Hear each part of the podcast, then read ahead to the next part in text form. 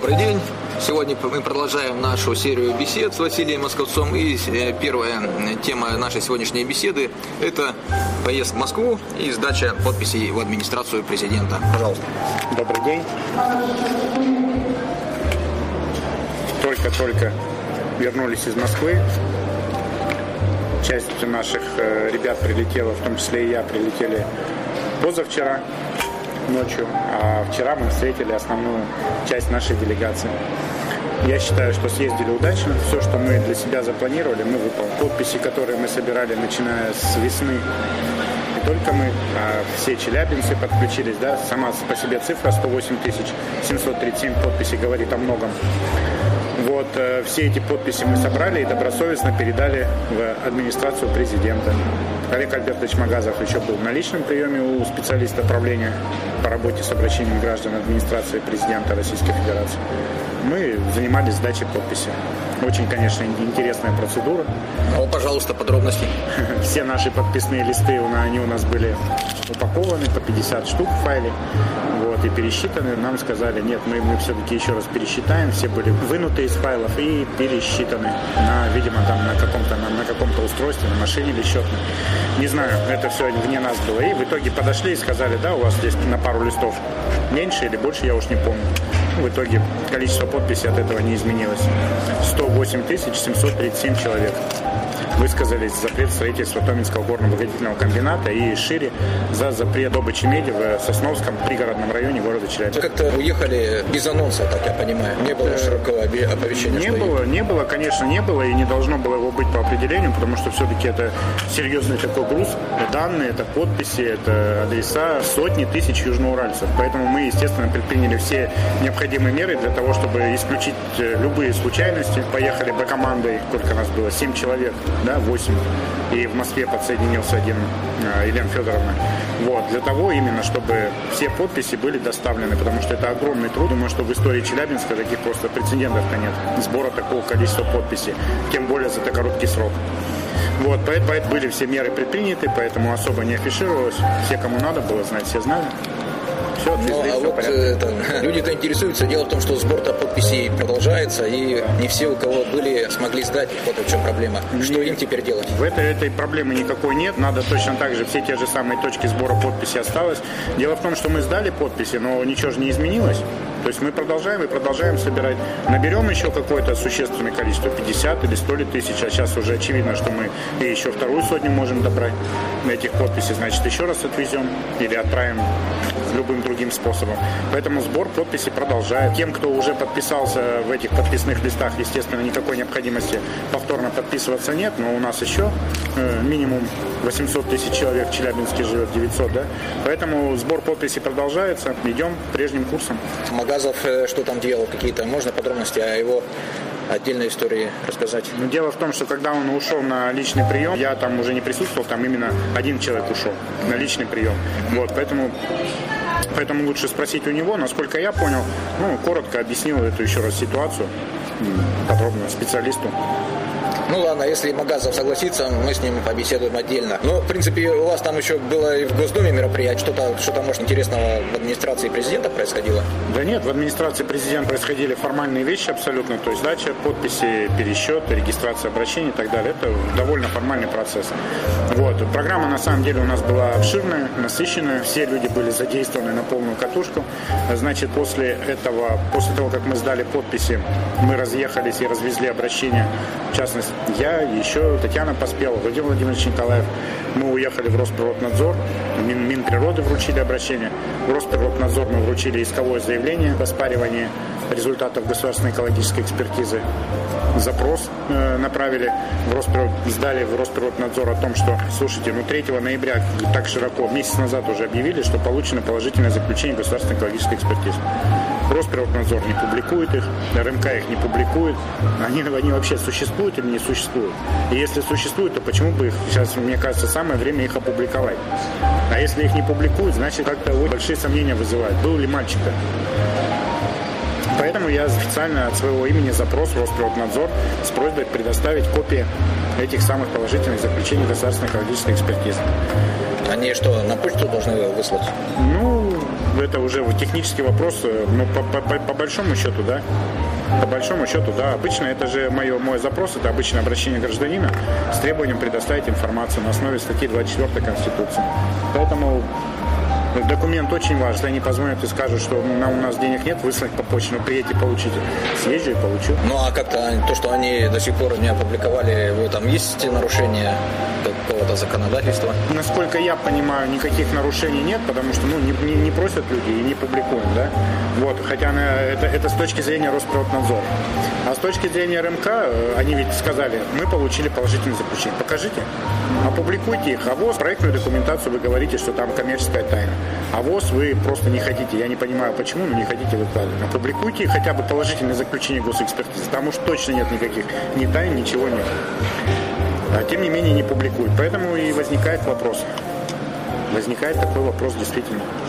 С одной стороны, на сайте Росприроднадзора сказано, что действительно выданы такие положительные заключения. С другой стороны, челябинцы их не видели.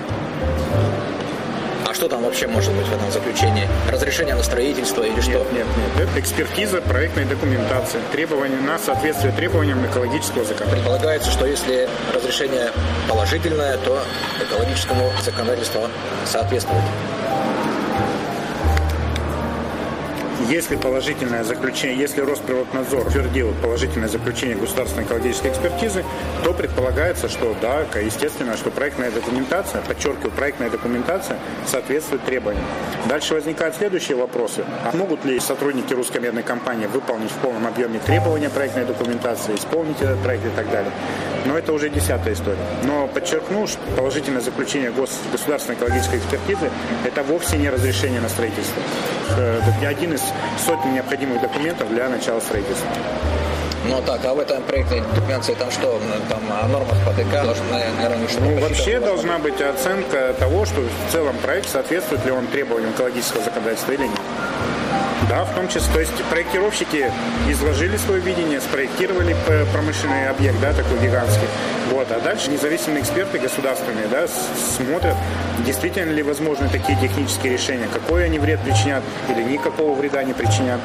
Ну, мы можем с вами угадать сколько угодно, да, но еще раз подчеркну, мы не видели этого документа каким-то неизвестным причинам его не публикуют. Может быть, там и нет никакого положительного заключения. Но что может быть только отрицательным или только положительным, или там какие-то нюансы могут быть? Или отрицательное, или положительное. Но, но это, скажем так, финальное резюме, какое-то обоснование, они могут быть а положительное, но вот тут вот и что-то перечислить. Конечно, вот э, именно в этом плане-то и представляет интерес. Если там какие-то замечания к проекту, или там идеальный проект, но если там все идеально, так вы опубликуйте на сайте, да, и чтобы любой человек мог сказать, да, стоп дует да, на воду, обжегшись на молоке. Не все там было благополучно. Вот посмотрите, вот эксперты Иванов, Петров, Сидоров вот сделали положительное заключение. Вот печать руководителя службы Росприроднадзора. Но почему-то такого не происходит. Нам выдали положительное заключение. Где оно? Покажите, опубликуйте, чтобы любой мог посмотреть. Может быть, тогда и никакого стопу не будет поменен.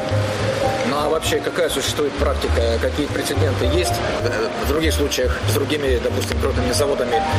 Также долго тянут, если его сразу публикуют. Есть в этом как что-то уникальное? Неизвестно. Неизвестно. Ага. Ну ладно, ждем, значит, специального документа. Да? да Или да. отказа в его предоставлении. А, еще и отказать могут? Ну, по большому счету, могут либо удовлетворить просьбу, либо отказать в удовлетворении. Но поживем, увидим. Ну, а там в этом случае нельзя будет как-то через суд это потребовать? Можно и нужно. Это через, даже в Челябинске, через районный суд, через наш или да. в Москве? Да, через, сейчас принят с 15 сентября вступил в силу новый закон, Кодекс административного судопроизводства, который позволяет гражданам, чьи права нарушены, каким-либо решением или действием государственного органа обратиться в суд по месту своего жительства. Поэтому у челябинцев есть возможность обратиться в челябинские суды. Допустим, если я пойду, а суд мне скажет, что никаких ваших прав э, э, этим самым отказом не нарушено, и не смогут они так отказать.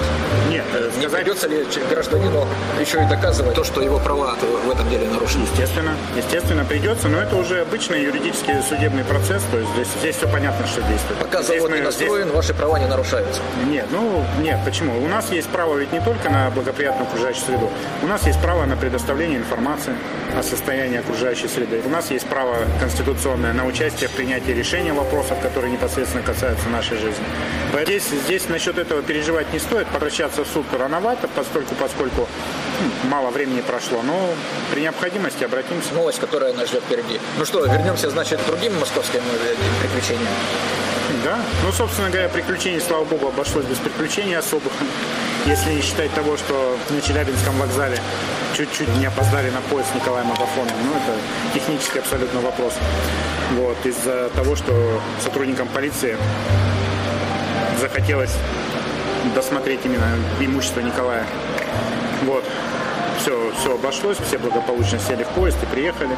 Вот, э, Вера Борисовна Веселовская передала обращение в Министерство здравоохранения Российской Федерации. После того, как все передали обращение в Министерство ведомства, мы встретились в Государственной Думе с депутатом Государственной Думы, доктором технических наук Иваном Игнатьевичем Никитчуком, который все челябинцы, которые интересуются проблемой строительства Томинского ГОКа, ну, я думаю, его фамилию знают, по крайней мере. Так, ну что же Никитчук роль в этом деле?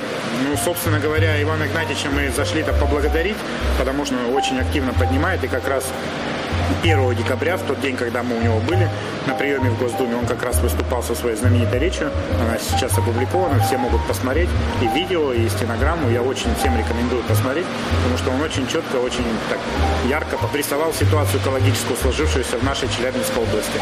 Поэтому мы его поблагодарили за то, что всегда нам помочь в меру своего депутатских возможностей, да, депутаты государственные. Договорились о том, что при необходимости получения какой-либо информации мы также будем обращаться к ним по возможности он будет направлять, собственно говоря, все. Ну, наверное, кое-кто может поинтересоваться, какие деньги вы поехали, не финансирует ли вас какая-либо таинственная олигархическая закулиса, о которой ходит много слухов?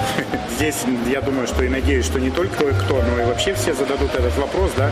На этот вопрос есть ответ. Был объявлен сбор э, в группе ВКонтакте «Стопбок», в Одноклассниках, в Фейсбуке, и мы обратились к челябинцам и сказали, что э, наше движение народное, никаких у нас спонсоров нет, олигархов нет, да, карманных, поэтому мы обратились к людям и попросили помочь сбросили все желающие, кто сколько мог, да, вот все по своим возможностям.